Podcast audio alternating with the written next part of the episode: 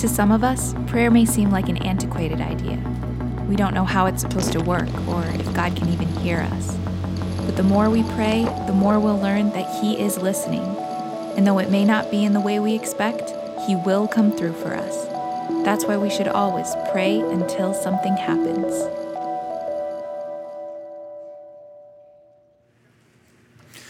Well, in our word, pray until something happens, we're at the U, we're at until. And if you think about the word until, you probably kind of already have a sense that we're going to be talking about praying while you're waiting, right? Patient prayer. Because if you've ever prayed for something that was important to you, you know that often prayer comes first and then comes a season of waiting.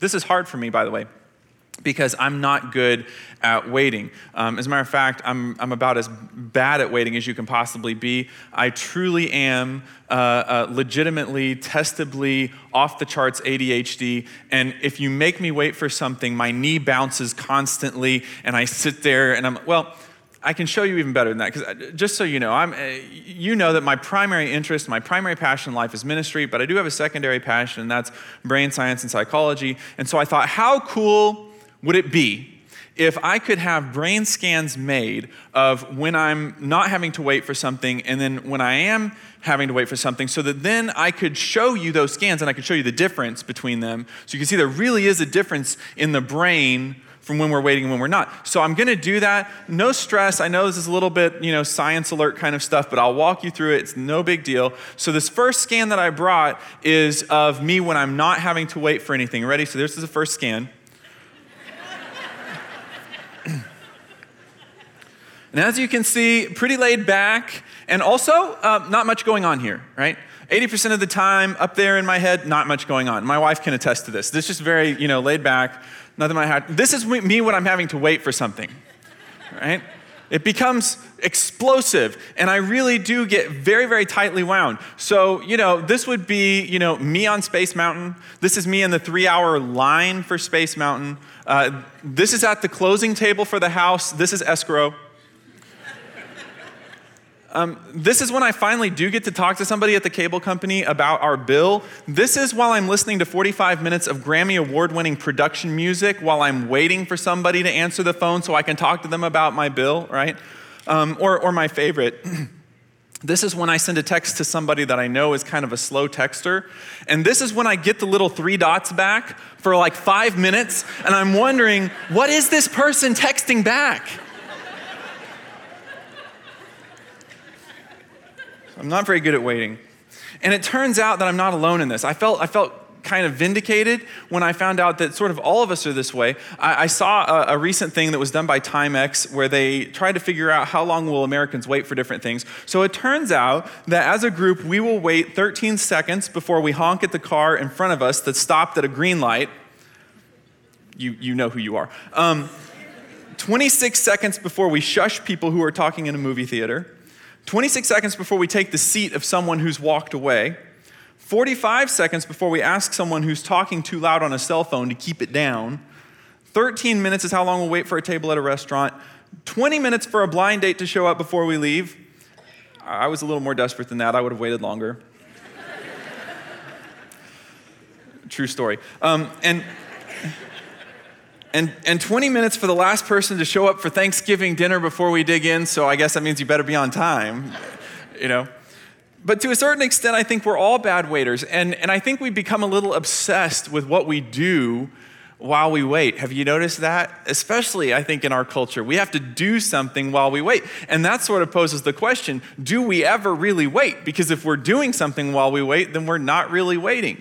I was at the TAG office the other day, which is, James says the testing of our faith brings about patience. So I guess there was something good about being at the TAG office. So I'm sitting there for the 5, 6, 7 hours it takes to, get to the front of the line and do what you need to do. And I've got my smartphone out because after all, that's the way things are these days. And I'm looking at the people sitting around me who also all have their smartphones out, and I began to get angry at myself. And here's what I was angry about. I was angry because everybody around me remembered to bring their headphones. And I didn't. And they're all streaming media, they're watching their favorite TV shows and all that kind of thing. And I can't. I was really upset about this. And I was, after the fact, I kind of thinking about the fact that, here I am holding this powerful personal computer in my hand, right? The computers that in the 60s filled entire buildings do not have the processing power as this computer that's in my hand. I can do all kinds of stuff with it, but I'm mad because I don't have my headphones, so I can't stream my favorite videos and listen to those while I'm waiting to get to the front of the line. I have to do something while I wait. And not only do I have to do something, I have to do what I want while I wait. And it was as though God asked me at some point, Jonathan, if you're always doing something when you're waiting, do you ever really wait?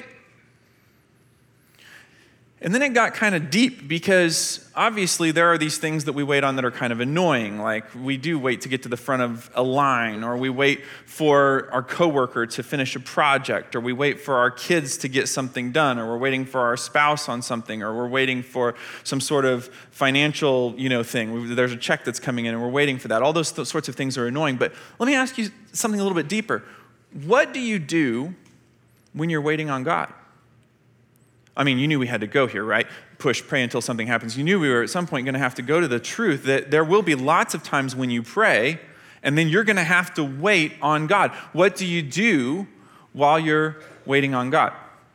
Well, that was kind of what I started looking at when I was getting ready for this message. And beyond that, this is the one talk I'll be doing in the Push series. And I knew going into this that I needed to learn some stuff because prayer is difficult for me. And I think maybe it's difficult for me because I'm a concrete person, I'm a concrete thinker. So talking to somebody who's there with me in the room, who's visible and who will talk back to me audibly, I got no problem with. I'm an extrovert when it comes to that. I'll talk to anybody about anything, but prayer is different. That other person is not visibly in front of me and I can't hear him audibly speak back to me. So I'm sort of a spiritual introvert. I'm a little bit trying to figure out, well, how do I have this conversation with somebody who isn't there in the same way that other people are there in front of me? It's different. There's obviously nothing bad about prayer and everything wonderful about it. It's not that I have anything that makes me feel like, oh, I don't like to pray. It's wanting to know, how do I do this? And how do I do it well? How do I really tap into a powerful prayer life? Because I believe that prayer works. And so I asked God at the beginning of this week, I don't just want to give a good talk about prayer. I want to learn something about prayer. I want you to show me something. And so God really did some work in my heart this week. And maybe the first thing that happened was God started having me think about the categories of prayers that I pray. And I came up with 3 categories of prayer. I'm interested to see whether or not this is your experience. It may not fit perfectly for you, but I would like you to try it on for size and see whether this matches what your experience has been. I want to show you the first 2 categories really quickly of prayer that I started to think through. The first one is ritual prayer. Ritual prayer is prayer that we pray because that's how we do it, right? And ritual prayer has a certain format and a certain purpose, and it's done in a certain way, and a lot of times even a certain script. Right? Some of you grew up in liturgical religions where there was a certain prayer that you prayed for a certain time, a certain reason, and it had a certain way that needed to be done. In my family, we pray before meals, right? And there's nothing at all wrong with that. As a matter of fact, Jesus prayed before a meal. We're really following Jesus' example. And yet that is kind of a ritual prayer. It has a certain function and a certain trigger. It happens at a certain time. Well, that's ritual prayer. Now there's another kind of prayer and that we want to talk about, and that's rescue prayer. Right? Don't put your hand up, but think about this. How many of us have prayed rescue prayers at some point, right? Where I'm in trouble or I'm desperate. I need something that I don't have the capacity to do for myself. And so we pray out to God. But the truth is, if we were really honest with ourselves, these are sort of like long shot prayers. We're praying for a miracle because we know that we can't take care of the problem and nobody around us can take care of the problem. Right? Because why? If I could take care of it, I would have already done it. And if somebody else in my sphere of friends, coworkers, people in my sphere of influence, if somebody else could have taken care of it, I would have gone to them first. But I know that I can't take care of it. Nobody else in my sphere of influence can take care of it. So I might as well float this up to God and see what happens. Right? It is a long shot. And the truth is, a lot of times when we pray rescue prayers, we're not exactly expecting God to really do what we're praying for. We know we're praying for a miracle, but it's kind of like the last thing on our checklist. After we've done everything else that possibly might need to be done to fix the problem, the very last thing is, hey, pray about it and see what happens. As a matter of fact, we kind of have an example of this in popular culture. My dad is a big fan of the Dallas Cowboys. When I was growing up, he and my brother Jared were very, very much into the Cowboys. And you know, sometimes people ask me, what about you, Jonathan? What's your favorite NFL team? And I feel so bad to disappoint them. I have to let them down gently and let them know that whatever the genetic football heritage is, whatever the spiritual gifting of the NFL is, I didn't get that. It didn't somehow get transmitted through the family to me directly, so I never did really get into this, but I definitely sort of just by osmosis got some of the cowboy stuff in because it was just always around when I was growing up. And one of my dad's favorite moments in Cowboys history, and this is going a long ways back, was a game where, and this will tell you, those of you who are Cowboys fans, this will tell you how far back we're going. It was a game where Roger Staubach and Drew Pearson were playing. And it was a playoffs game. The Cowboys were playing against the Vikings, and the Cowboys were down 4 points, and it was the end of the game. They only had a few seconds left. There was really no possibility for the Cowboys to pull this one out. And but Roger Staubach decided to send Drew Pearson way deep into the end zone and just go for it. Just try to throw the ball to the guy and hope something would work, right? And so they interviewed him about the pass after the game was over, and he said, I just threw the ball as far as I could and yelled, Hail Mary, right? So if you know the story, Drew Pearson catches the pass and scores a touchdown, and the Cowboys keep moving on, right? It was an impossible moment for them, but somehow they pulled it out. So now in football, when a quarterback throws a long bomb pass from across the field toward the end zone, we call it what? We call it a Hail Mary, right? You thank Roger Staubach for that. But that is an example of what we're talking about. It is a rescue prayer. It's a long shot. I really don't necessarily expect that this is going to happen, but I'm going to throw it up there to God and see what happens, right? Now, what was difficult for me when I was starting to prepare for this week's talk was, it wasn't that God was telling me, Jonathan, all your prayers fit into one of those two boxes, either ritual prayer or rescue prayer, but I really did get the sense that far too many of my prayers fall into one of those two categories. That far too much of the time, I'm either praying a certain prayer because that's how we do it, or because I'm in trouble and I need help and this is my last resort. Now, I knew there's another kind of prayer because I've experienced it and it's part of my life, but I really felt like God wanted me to work on this and ratchet it up and understand it better. And so that was what my goal was this week, was to understand what is the other kind of prayer, and then what is it that we need to know about it, and then how can we really leverage this in our lives as God followers. So I just want to share with you what God has shown me in this week as I've been going through it. And one of the things that helped me process this was I began to think about Monday mornings for me and my wife, Wendy. My wife and I both work here at New Spring, and the New Spring work week is Tuesday through Sunday. Monday is our day off, and both of our girls go to a wonderful Christian school here in town. And so on Monday mornings, we will drop the girls off at school, and then we'll go have a quick bite of breakfast, and then we'll go to the mall, and we'll walk around the mall for the hour and a half before the stores open. And we do this for a couple reasons. One is it helps us feel young because we are the youngest people walking around the mall at 9 o'clock on a Monday morning. But also, it's a time for us to connect. It's a time for us to engage. And almost without fail, as we will walk in the mall, either I'll reach out to Wendy or Wendy will reach out to me, and we'll hold hands for a little while. And as we start walking through the mall, we'll talk. Do you have any idea what we talk about? We talk about everything. Anything, everything, whatever. It's random. Just whatever happens to be on our minds that day. We'll talk about something that has to do with the girls, or something that has to do with the girls' school, or something maybe that has to do with work, or a project that we're working on that we're excited about. Or we may just be talking about some difficulties that one of us has had recently, or it's, you know, it could be anything. If you catch us on an average Monday, there's no telling what we would be talking about. But those times are powerful for us as a couple and very, very helpful, because it is in those moments that our lives intersect, because so much is happening the rest of the week and we're so busy most of the time that it is in those moments where our focus is really on each other and we really connect. We grieve those mornings when we don't have them, right? On a Monday morning where one of us has an appointment or something that we have to do and we miss our time to go walk around the mall, you know, and talk to each other, we really kind of are sad about it. We missed our Monday morning. So it dawned on me that what is powerful about those moments for me and Wendy is those are reaching moments. I'm reaching out to Wendy and Wendy's reaching out to me, and it's intentional and we're connecting and it's powerful. And it made me think, okay, so maybe there's ritual prayer that's just because this is how we do it, and there's rescue prayer because we're in trouble and we need help. Maybe there's a third kind of prayer that is reaching prayer that's just because I want to connect with God. I'm just really reaching out to God and saying, God, I want to talk to you about whatever, just stuff. I'm going to talk to you about stuff that's going on in my life, stuff that's going on in my world. I'm going to talk to you about what's happening at work. I want to talk to you about what's happening in the family. I want to just talk to you.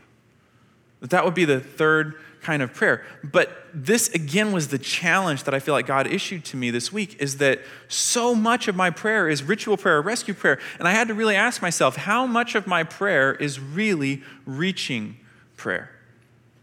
Now, this was a blessing and a curse, because on the one side, I had to come to terms with the fact that I needed to work on this in my life. So that was difficult, because sometimes when we have to face something about ourselves that needs improvement, it's not easy. But on the other side, it was a blessing, because it helped me understand some of the things that the Bible says that we're supposed to do as God followers that before I wasn't very clear on how we were supposed to do it. For instance, let me take you to a verse in 1 Thessalonians where the Apostle Paul says, never stop praying.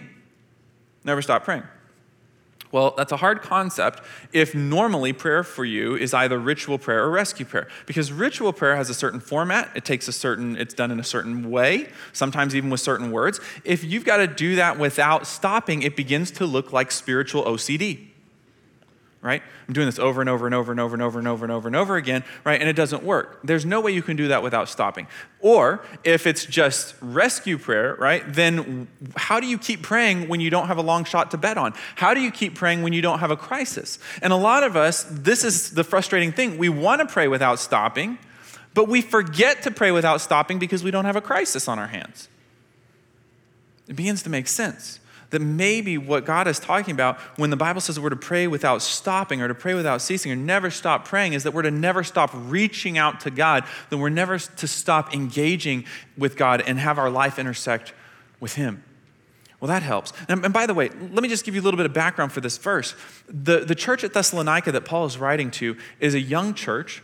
And by the way, the book of 1 Thessalonians, if it wasn't the first book written in the New Testament, it was probably the second.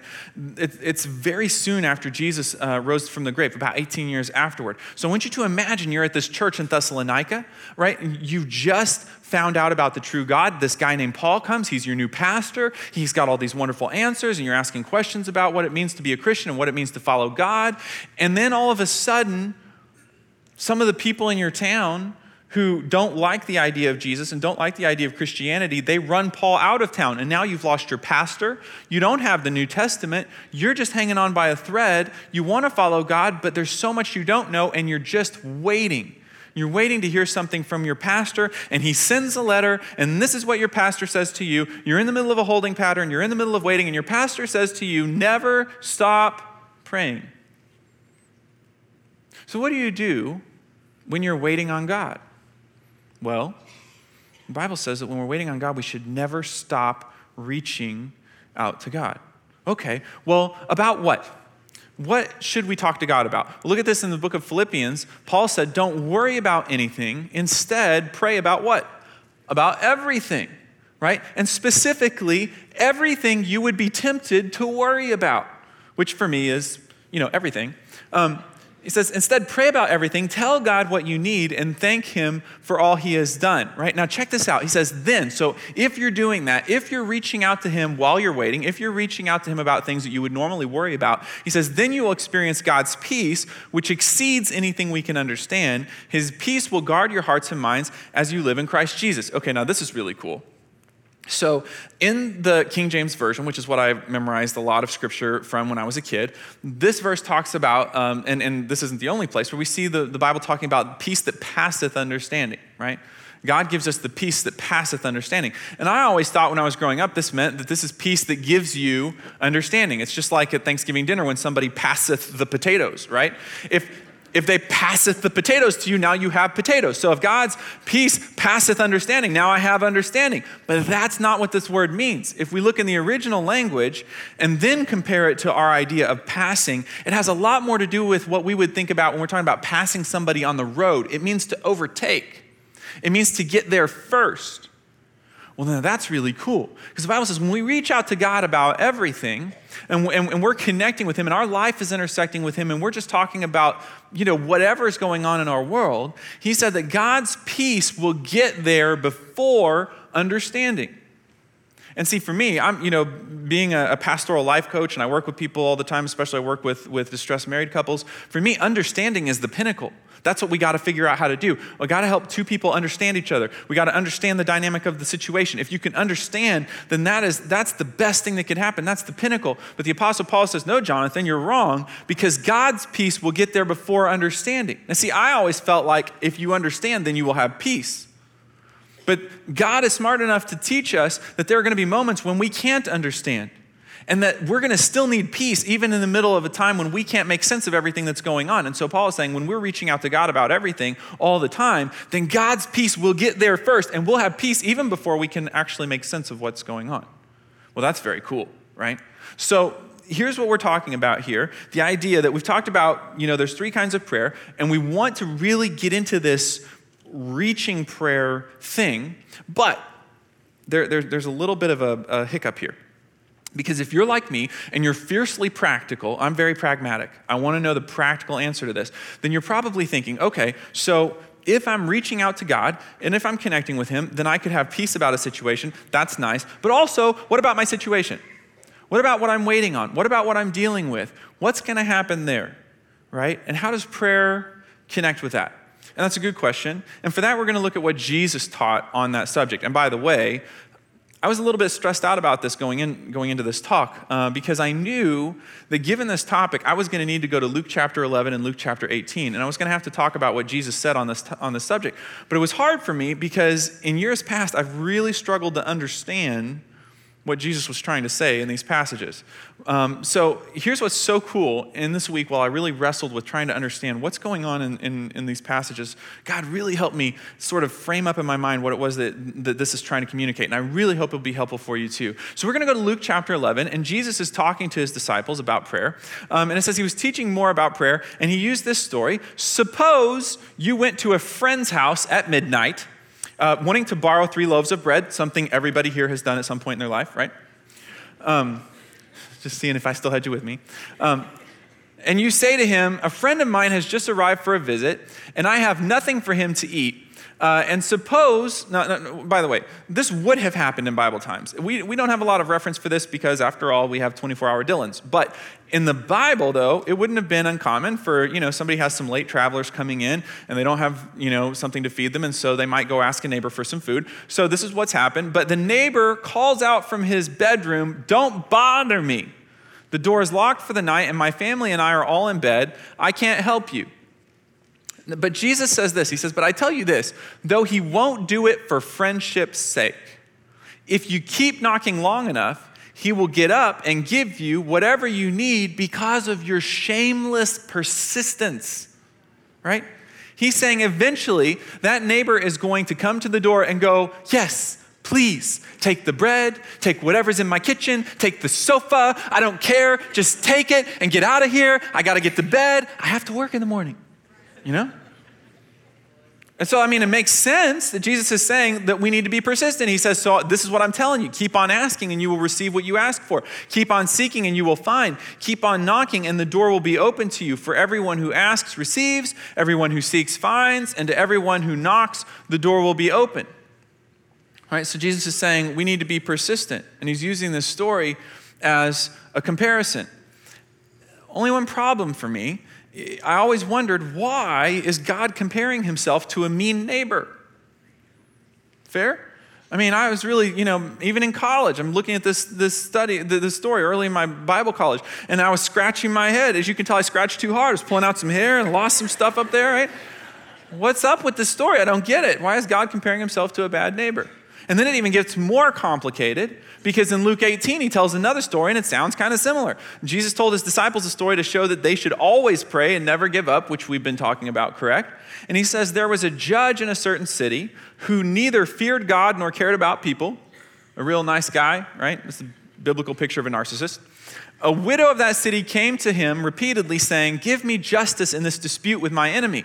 And the judge ignored her for a while. But finally, he said to himself, I don't fear God or care about people, so he's self-aware. But this woman is driving me crazy. I'm going to see that she gets justice because she is wearing me out with her constant requests. And then the Lord said, learn a lesson from this unjust judge. Now get this. Jesus said, I want you to learn a lesson from this crooked judge. Well, what's the lesson he wants us to learn? Even he rendered a just decision in the end. So don't you think God will surely give justice to his chosen people who cry out to him day and night? Will he keep putting them off? I tell you, he will grant justice to them and quickly. But when the sun, now look at this. See if it doesn't sound like whiplash to you. It really feels like the subject radically changes really fast. But when the Son of Man returns, how many will he find on the earth who have faith? Well, what are we talking about here? Are we talking about prayer and persistence? Are we talking about faith? What's the topic here? It feels like it just shifts all of a sudden. And again, why is God being compared here to a crooked judge and to a mean neighbor? That doesn't make any sense. I mean, obviously, God is saying if people like that would eventually do something, then how much more would God do it? But still, I had a problem with that because it seems like the only reason that the neighbor has to be persistent and keep knocking is because the neighbor is mean. And it seems like the only reason that the lady has to keep going to the judge is because the judge is crooked. Why then are we supposed to keep seeking out God when we know that God loves us and God isn't crooked and God isn't mean? And then it hit me as I was studying for this week.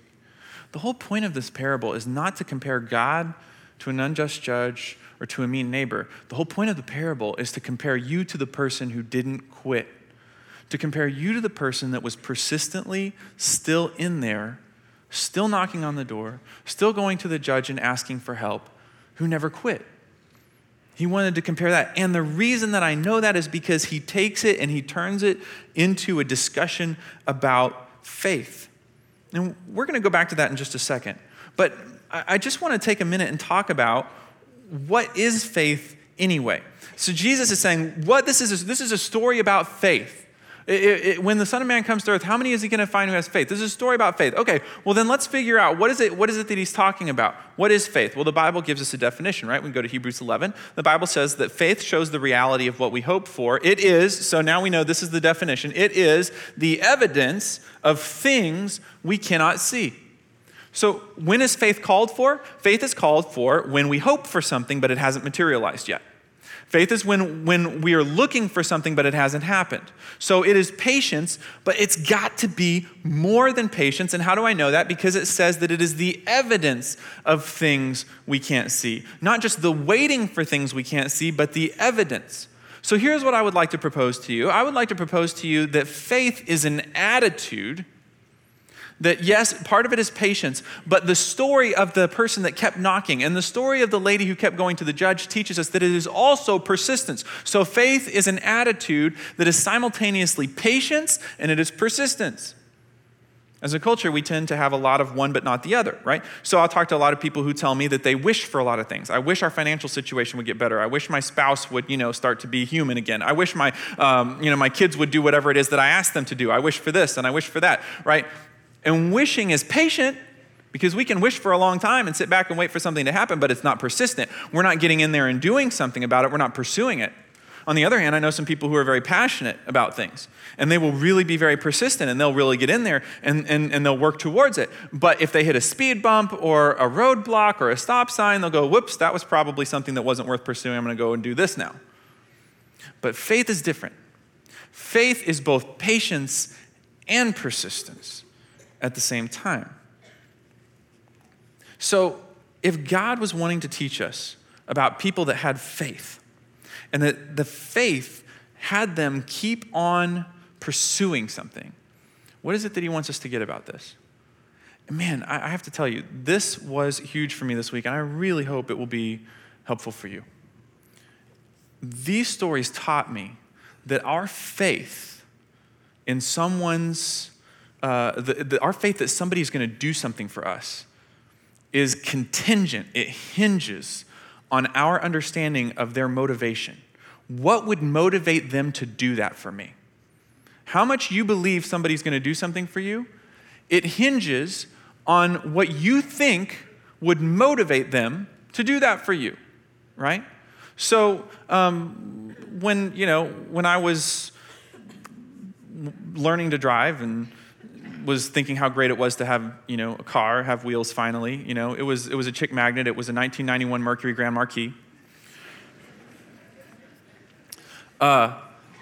If my parents said, Jonathan, your room is a disaster area, right? Go clean your room. I hate that we're having to tell you this at 16, but go clean your room, right?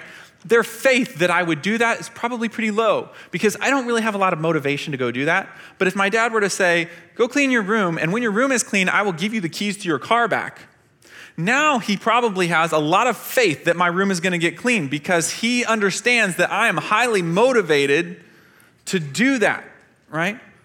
So here's what the lesson of the crooked judge and the mean neighbor is teaching us. Why does the person keep knocking on the door of the mean neighbor? Because he knows that his neighbor is motivated to get back to sleep. He knows that if he knocks long enough, he's going to make that person do something because he just wants to get back in bed and go to sleep. And the lady who's dealing with the crooked judge, she knows this is a guy who doesn't care about people and doesn't care about God. So basically all he cares about is having a good time. He mostly cares about himself. So if I keep bothering him, she had faith in his motivation to shut her up. She had faith that he would eventually be like, this is a lot of hassle and I don't like hassle. So I'm just going to get rid of her and I'm going to do whatever it is she wants so I don't have to deal with this anymore. Do you see what God is trying to teach us is that we have faith based off of our understanding of what motivates that person to do for us what we need them to do for us. And then God is saying, all right, think about your Father God. What motivates him to meet your needs? See, I am a person for whom faith is difficult. Prayer is difficult because I'm a very concrete person. And yet, it's almost as though God pushed me on that a little bit this week and said, is it that? Is it that? Is it that you're a concrete person? Or is it that you've lost track of what would motivate me to meet your needs? So I started doing some study. I found Psalms 147, verse 11, where the Bible says, the Lord's delight is in those who fear him. And in this case, this word fear might have better been translated honor him, those who honor him, those who put their hope in his unfailing love. So God takes pleasure in those of us who keep knocking on the door, trying to seek him and saying, you know why I'm knocking on the door? I'm knocking on the door because God's love never stops. And when God knows that his kids are pursuing him because we believe that his love never fails, well, it puts a big smile on his face. So there's one thing. Maybe this next one was maybe the biggest for me. In Luke chapter 12, verse 32, Jesus says, don't be afraid. It gives your Father great happiness to give you the kingdom. What is of more worth to God than the kingdom? And it gives great happiness for God to give us the kingdom. I'll tell you the story really quickly. When I was a young adolescent, I don't know, I was probably maybe 11 or 12, our family was going through kind of a tight financial season. And my parents are very, very frugal, and they were very, very good with money. It's just a bunch of things happened all at once. You know how it is. And things got a little tight, and it just happened to be right around the Christmas season. And my dad called me and my brother Jared in, and he said, here's the thing. I want you to know that we're going to get you Christmas presents, and we want them to be special and nice Christmas presents, but we know what you and he's like, I know what you and Jared, would really like for Christmas, and it was our plans to be able to do that, but we're just not going to be able to do that this year. We're going to still do something special, and next year things will be better because we'll kind of get through this season. And Jared and I said, oh, it's no problem. We understand it. We had a great family dynamic that way. We're very transparent, and we were able to have a great conversation about it. We walked on. It was no big deal. But about a week before Christmas, my dad preached at a funeral. And the funeral home gave him an envelope, and in the envelope, there was a $150 honorarium. I was along with him on that funeral. I would tag along on funerals and weddings and so forth, and I saw the envelope. I saw the $150. And I was excited for my dad because my dad would often take those funds, and he would use them for something he needed for ministry. Especially back then, it was normal for the pastor to wear suits every day of the week, and suits at church on the weekend and so forth. And so I knew for a fact that he needed a new suit, and I thought this is really great because at least it'll be enough. Hopefully, he can get the new suit that he's been sort of needing to get for a while. And then Christmas morning came, and my brother and I were opening up our presents, and I recognized that what those presents were is what we had asked for originally. And it dawned on me that that money had not gone to buy my dad a new suit, but he had invested it in these gifts, and I kind of felt guilty. And I went and I told my mom, I said, I feel bad about this because I really felt like Dad should have used this to, you know, to buy a suit or something. And my mom said, don't you get it? It made your dad so happy to do that. He was grinning from ear to ear when he realized that this meant that he could do that. See, I'm talking to somebody in this room, and sometimes you get down on yourself, and sometimes when you get down on yourself, it shifts your image of God, and you forget that it makes God happy to bless you. That God doesn't bless you out of a sense of obligation, and God doesn't bless you because you're perfect, and God doesn't bless you because you happen to do everything just the right way. God blesses you because it makes him happy to bless you. Boy, that starts to change our motivation and our understanding of God's motivation, and it helps us to build faith. But even more, God wants us to know that he just wants to be a good parent. I mean, beyond all the other stuff that we've talked about, because in Matthew, he says this. He says, hey, you parents, if your children ask for a loaf of bread, do you give them a stone instead? He's like, you know, if your kid asks for a sandwich, do you give him a big rock and say, hey, go gnaw on that for a while, you know? Or if they ask for a fish, do you give them a snake? Of course not. So if you sinful people know how to give good gifts to your children, how much more will your heavenly Father give good gifts to those who ask him? He's saying, look, you understand as parents a motivation that springs up from your heart that just wants to do good things for your kids. And he's like, think about what springs up from the heart of God who wants to do amazing things for his kids. Oh, why should we reach out to God on a regular basis? Why should we have faith? We should have faith and we should reach out to God because God is motivated to do what is right for us. Next week, we're going to talk about the fact that there will be moments where there's a delay before we really feel a strong answer to our prayer. Or maybe the way that God answers our prayer, it might not exactly be what we initially prayed for or in that exact channel. And yet we know, those of us who know God and love God, we know that God wants what is best for you. So we can put faith in the fact that even in the process of waiting, we know that God is in the process of giving us a blessing because it makes him happy to do that and because he wants to do it because he's a good parent. We sing that song around here, you're a good, good father. He's a good father because he wants to be a good father. He's motivated to be a good father. It's funny, when I was first preparing for this talk, I had a copy of the King James Version in front of me, just happened to be what was laying around. And I turned to that passage in 1 Thessalonians, and I was reading what Paul said. And those of you who memorize this in the old King James, you know that the verse says, pray without what? Ceasing. Pray without ceasing. And I have to be honest with you. I told you I'm fiercely practical. I'm very pragmatic. I have these very practical conversations with God when I'm reading the Bible. And I was saying to God, I just think this is hyperbole. You know, I really think this is exaggeration. I don't see how a person can pray without ceasing. And it was as though God sort of grabbed me by the scruff of the neck and said, well, what if I said smartphone without ceasing? Could you do that?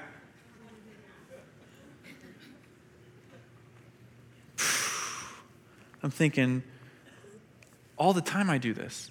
When I'm not doing something, grab a smartphone. What's going on, right? Check the messages, check the email, find out what earth-shattering news is on Facebook that I absolutely have to know. Now I've even gotten to the point where I'm so brainwashed with this, I can be in the middle of a boring conversation, it's kind of lagging, I'm starting to feel like I'm having to wait during the middle of a conversation for somebody to get to the point, and I've already gone, it's like, you know, I'm like one of those gunslingers in the movies, you know, there's my smartphone, and I'm looking to see what's going on there, you know? Who's the fastest draw in the West? Me, I got it, you know, I got the holster and everything. And it's almost as though God was saying, you don't have a problem smartphoning without ceasing. What if you just flipped it and you prayed without ceasing? Instead of reaching for the phone, what if you reached for me instead? Instead of trying to figure out what's up on the Facebook feed, what if you were trying to figure out what's up between me and God right now? And that really got a hold of my attention because I thought so much of my time that I'm waiting is used up doing things that are worthless and they're not going to pay off in the end. And yet God says, I want you to reach out to me all the time because it is in my heart to bless you. And I want my life to intersect with your life. I want us to connect. My dad's dad passed away a few years ago, my grandpa Hoover. But some of you in this room knew him before he passed. And if you did, you knew that he was a different sort of prayer. He was different in that in the middle of any conversation, no matter what necessarily the conversation was about, and no matter who was around, and really no matter what sort of forum it was, whatever you were discussing with him, in the middle of it, he would say, well, let's pray about that. And it wasn't like, would you like to pray about that? It wasn't like, I'll be praying for you. It wasn't like, you know, do you think this would be an appropriate time for us to stop and have a moment of prayer? It was, we're doing this, right? So he would just say, well, let's pray about that. And boom, he's into it. And I remember that all my life, it was always that way. He would call me at college, right? And I'd get a phone call from Grandpa, and he'd say, how's everything going? It's going fine, Grandpa. So what you got going on today? Well, I've got a couple classes later today. Well, what you doing in the classes? Well, I've got just normal stuff, then I have a quiz in this class. Well, let's pray about that. And you start praying about the quiz. But I'll never forget, this is no joke, this really happened. 2010, my family and I moved to Wichita for me to start at New Spring. And I learned very quickly that the allergies in Kansas are different than the allergies in Oklahoma, right? So I had just lived through the allergy season in Oklahoma and I thought I was done with it, only to find out that they travel north. So as I was driving north to Kansas, the allergies were coming with me. And I was, I had all this junk going on up here and my eyes were all, itchy and stuff. And so I just remembered I'd stop by and say hi to my grandma and grandpa and just touching base with them. And grandpa says, so what do you got going on the rest of your day? And just making small talk, I just said, well, I'll tell you what I'm going to do right now. I'm driving to Walgreens and I'm getting some eye drops because my eyes are driving me crazy because of the allergies here. And do you know what my grandpa said? Let's pray about that. And my grandpa and I stood on the porch of his house and we prayed about eye drops. We prayed that the eye drops would work. And now that's maybe one of the most precious memories that I have. You know why? Because my grandpa was teaching me that God wants to talk about everything and he wants to talk about it all the time. He wants to connect about it. You'd be surprised what God wants to hear about from you. Wendy and I walk around and we talk in the mall. Stuff that I tell Wendy, if I told you, you'd go, who cares? Right? Who has time to listen to this stuff? You know who has time to listen to this stuff? Wendy does. Do you know why? Because Wendy loves me. Who has time to listen to your stuff? God does. Because he loves you. And he wants to hear from you. So it's okay to have some ritual prayer. It's okay to have a few moments of rescue prayer. But the main thing is reaching prayer. How can we connect with God and intersect together so that we can connect? Let's pray together. Father, thank you so much for this time that we've been able to talk about what it's like to talk with you. Help us to remember that you want to hear from us all the time and about everything. Heads are still bowed, eyes are still closed. If you're in this room and you'd say, you know what, Jonathan, what you were talking about sounds really attractive, the idea of having somebody who loves me, who wants to hear from me all the time, and yet I don't have that in my life. I don't have a relationship with God. This whole thing's kind of new to me, and yet I want what it is that you're talking about. It would be important for me to have that in my life, and I want to connect with God. Here's what I want to tell you. God has been reaching out to you since day one. He's only waiting for you to reach back. So here's what I'm going to do. I'm going to say the words to a very simple prayer, and all this prayer does is reach out to God and say, yes, I want to be your child. And if this really reflects what you want to say to God, you can say this silently in your heart to God, and it'll be settled once and for all. Ready? Here we go. Dear Jesus, thank you that you love me. Thank you that you died for me. I know that I do wrong things. And I know I can't get to heaven on my own. Today, I accept your free gift of heaven and forgiveness. I'm reaching out to you and I'm asking you to make me God's child. Thank you for saving me. In Jesus' name. Amen. Would you look up here for just a second? There's going to be some folks in this room who just prayed that prayer with me, and we want to make sure that you hear this because we want to help you. If you just prayed that prayer, would you take the Talk to Us card in the seat in front of you, check the box that says I prayed to receive Christ, and take that to guest services, would you? They've got a bag that they want to give you. It has a Bible in it and a book that my dad wrote about what it means to believe in God. Several things we want to give you just to get your journey started with God, okay? Thank you so much for being here. Next week, there's a talk entitled Something.